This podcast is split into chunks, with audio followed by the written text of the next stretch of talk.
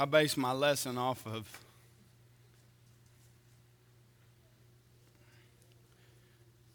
Brother Ray coming up here to speak.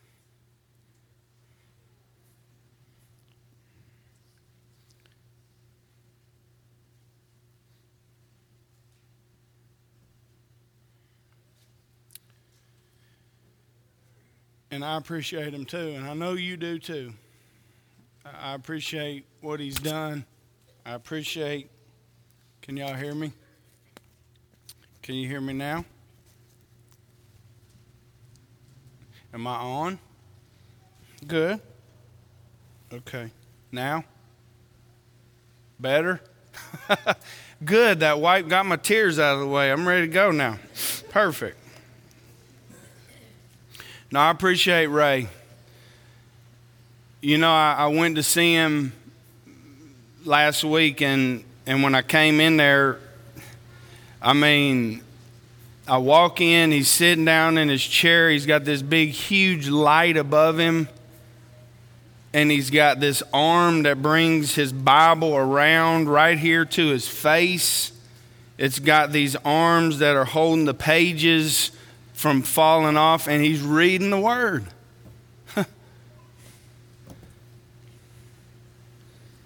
That kind of puts it in perspective, doesn't it? This morning, my lesson is right off of his heels. Is anybody in here drifting? If you would turn in your Bibles to Hebrews chapter 2, and I want to read verses 1 through 3.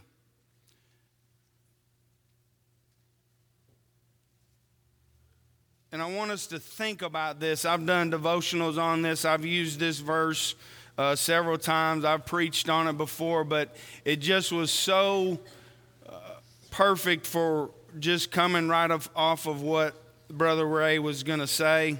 I didn't know exactly what he was going to talk about, but this is it. Verse number one says, Therefore, we must give the more earnest heed to the things we have heard, lest we drift away. For if the word spoken through angels proves steadfast, and every transgression and disobedience received a just reward, how shall we escape if we neglect so great a salvation, which at the first began to be spoken by the Lord? And was confirmed to us by those who heard him.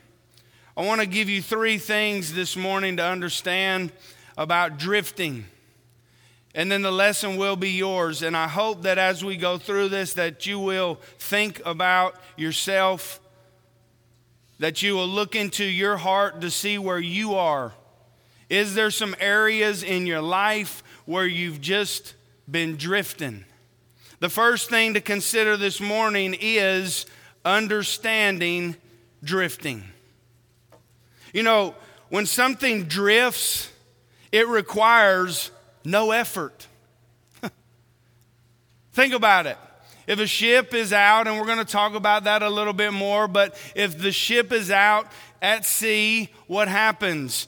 If you don't do anything to it and you shut the motor off and you just let it be, what will happen? It will drift.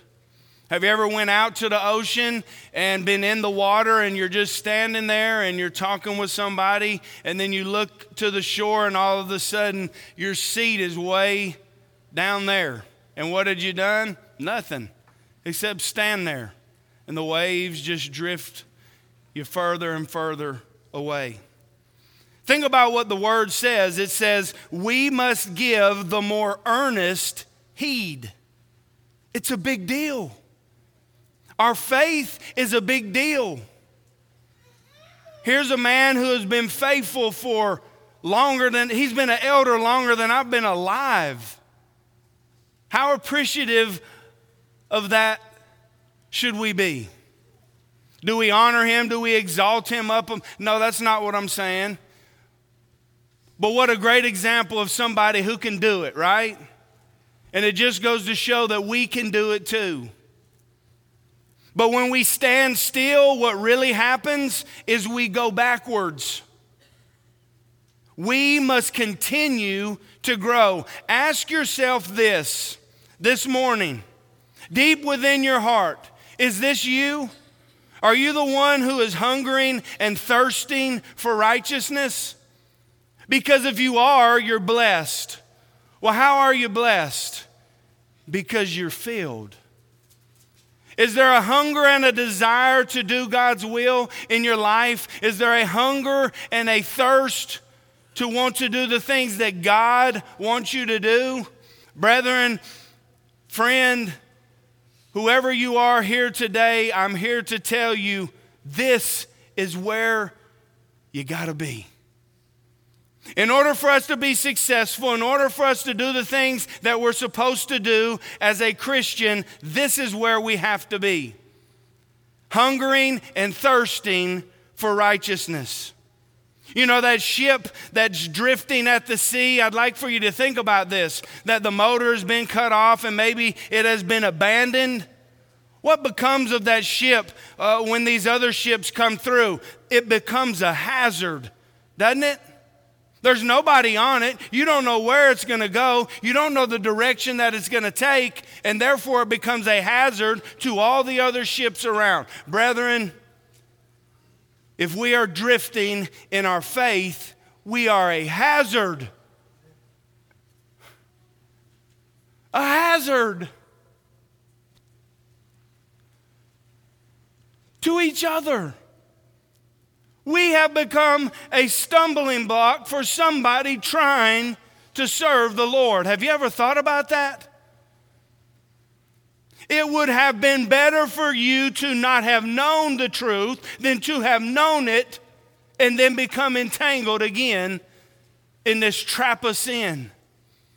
We must give the more earnest heed to the things that we have heard, to the things that we have read. It is that important. As we move further and further from the Lord, what happens to us? The less we care about what we do. Am I right? The, the less we care about those things that held us accountable before. For that love and that desire that we had to serve the Lord, it becomes less and less, and it becomes more distant in our life to where it doesn't even, it's not even that big of a deal.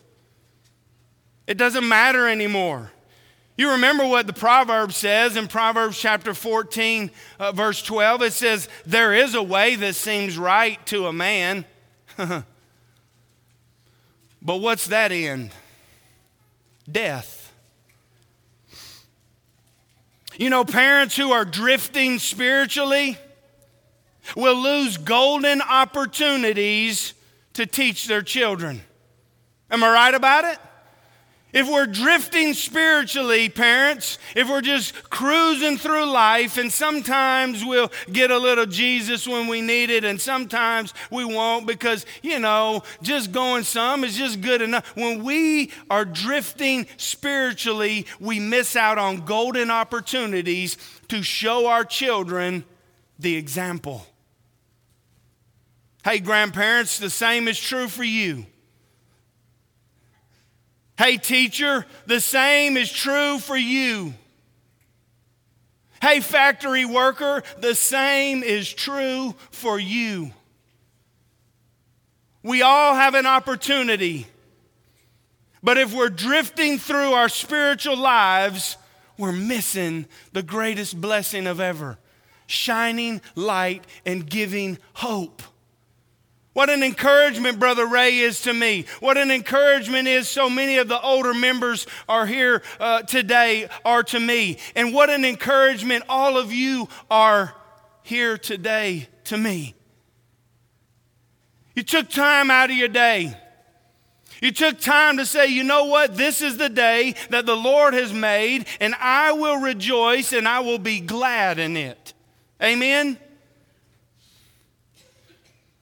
Think about this at the, the end for a drifting vessel, what ends up happening to it? It ends up getting shipwrecked, doesn't it? Verse 2 says, Every transgression and disobedience receives a just reward. and verse 3 tells us, Christians, How shall we escape if we neglect so great a salvation? Washed by the blood of the Lamb, is it not good enough? Washed by the blood of a man who died willingly for you, is it not enough?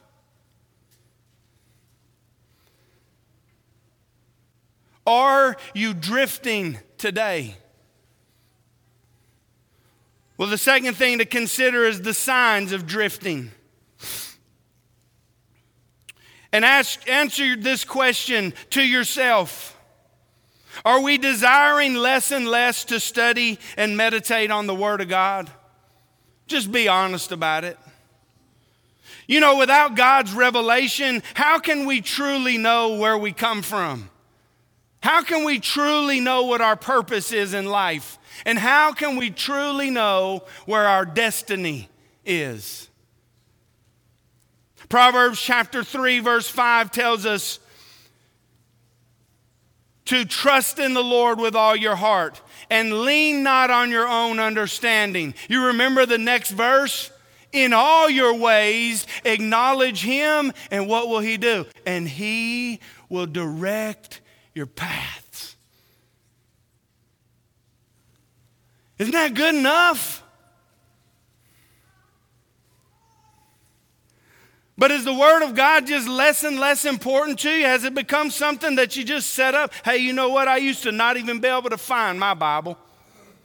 I didn't even know where it was at. I had no idea where the Word of God was at. I gave my Bible, and I'm not patting myself on the back, I'm just going to be real with you. I gave my Bible to be recovered, and when I gave it to Tim Strickland at the Gospel Advocate, it was an emotional moment for me. Man, you take care of this, man. I know where all the verses is at in that thing. It's the top left and the top right and the middle, and I know all them highlighted notes that I messed up and thought, what in the world? Why did you do that in your Bible? I know exactly where those spots are. I know exactly where the fold in it is, right? Not because I'm worshiping this thing, not because I'm bowing down and praying to this thing, because this thing gives me guidance. This thing keeps me straight. There's a lot of people in here that keep me straight, and I'm appreciative for that but nobody can do it like this thing. Can't none of y'all even compare to this, and because of that, I'm going to exalt him above everything. Because of that, I know where my path is going to go if I follow it. How unfortunate and how sad it is when the ones who once gladly gave time to study God's word no longer have an interest. Doesn't that break your heart? Man, it breaks my heart.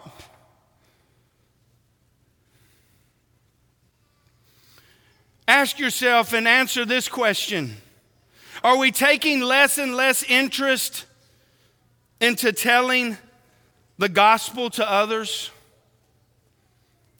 Are we desiring less and less to worship God with the saints?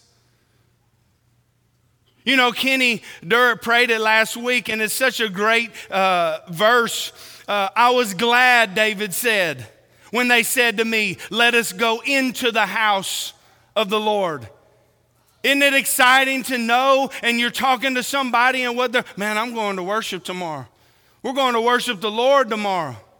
Their mind is made up, and their idea of what is pleasing and acceptable in their life is worshiping God. Doesn't that feel good? Have you drifted from that? Is it just not really that important to you? Hey, you know what? I'll come when I want to come, and when I don't, don't say nothing to me. just don't say nothing to me.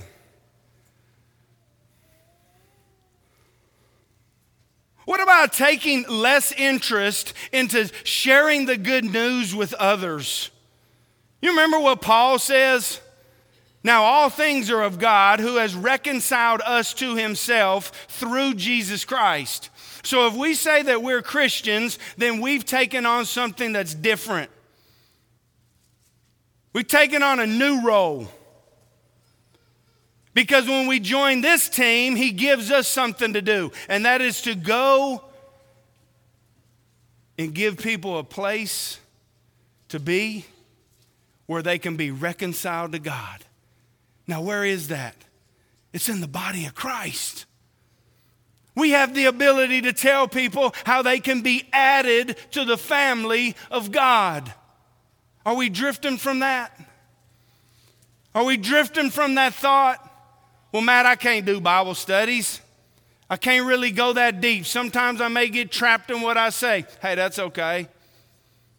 Tell them you'll figure it out and you'll get back to them next week.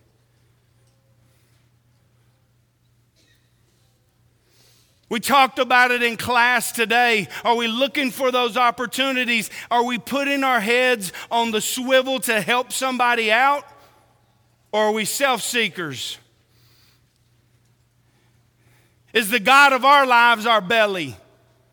Are we only aiming to please ourselves in what we do? Are you drifting? What a scary place to be. Especially if you know the truth, especially if you've tasted that forgiveness. Doesn't it feel good to know that you've been forgiven of your sins? Doesn't it know that you can be, uh, doesn't it feel good to, to, to know that you can be continually forgiven of your sins? Oh man, what an awesome thing. Answer this question Have we found greater enjoyment in the world than for the kingdom? In 2 Timothy chapter 3, verses 1 through 5, uh, Paul gives this long list uh, to Timothy about how people will act in the last days. And he says to turn from them. And this is what he says in verse 4 he says, traitors, headstrong, haughty.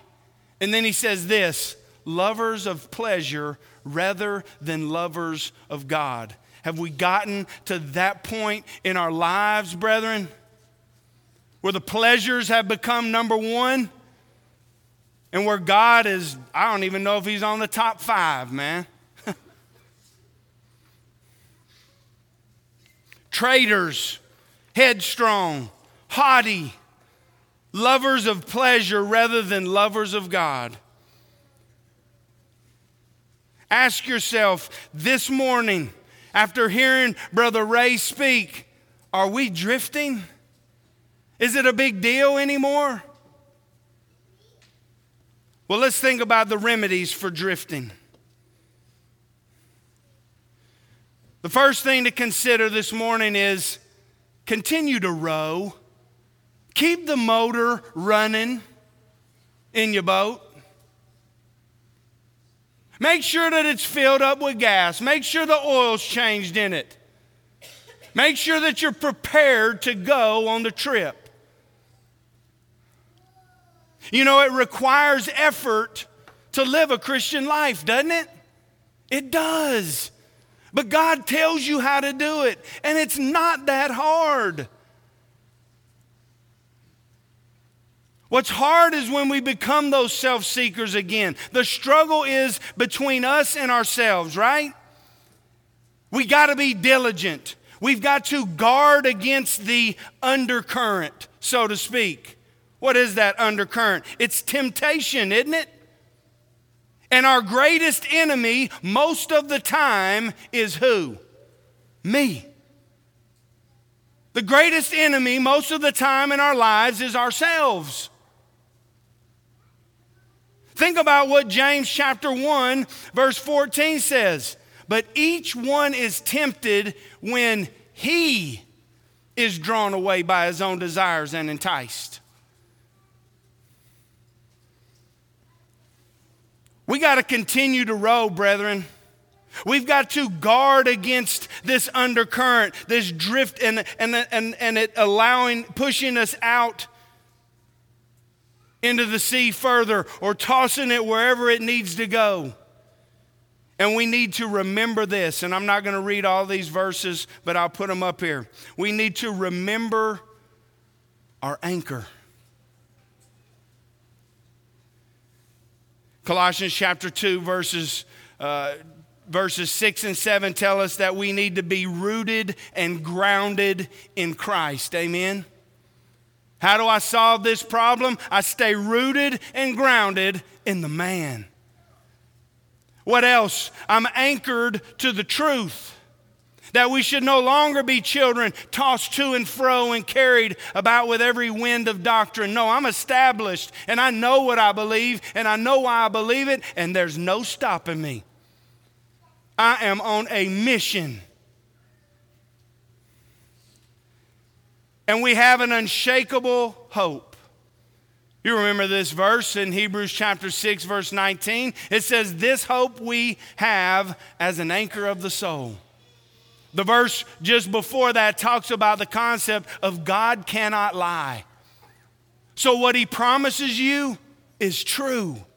Do you believe it? Or have you drifted away? Is that concept just something that you don't really think about? Revelations 2:10 says be faithful until death and I will give you a crown of life. Do we believe that? We have, should have an unshakable hope, and we also should be rooted and grounded in love. And I want to read this. That he would grant you according to the riches of his glory to be strengthened with might through his spirit in the inner man. That Christ may dwell in your hearts through faith, that you, being rooted and grounded in love, may be able to comprehend with all the saints what is the width and length and depth and height. Man, we can't even grasp the concept of how much God loves us as a Christian here today, if we had to be honest, is there some drifting going on in our lives? Have we forgot about what we know as Christians to be true? If so, let us renew our allegiance and dedication to the King. Amen?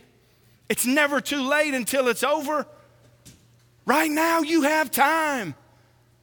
And what a blessing it would be.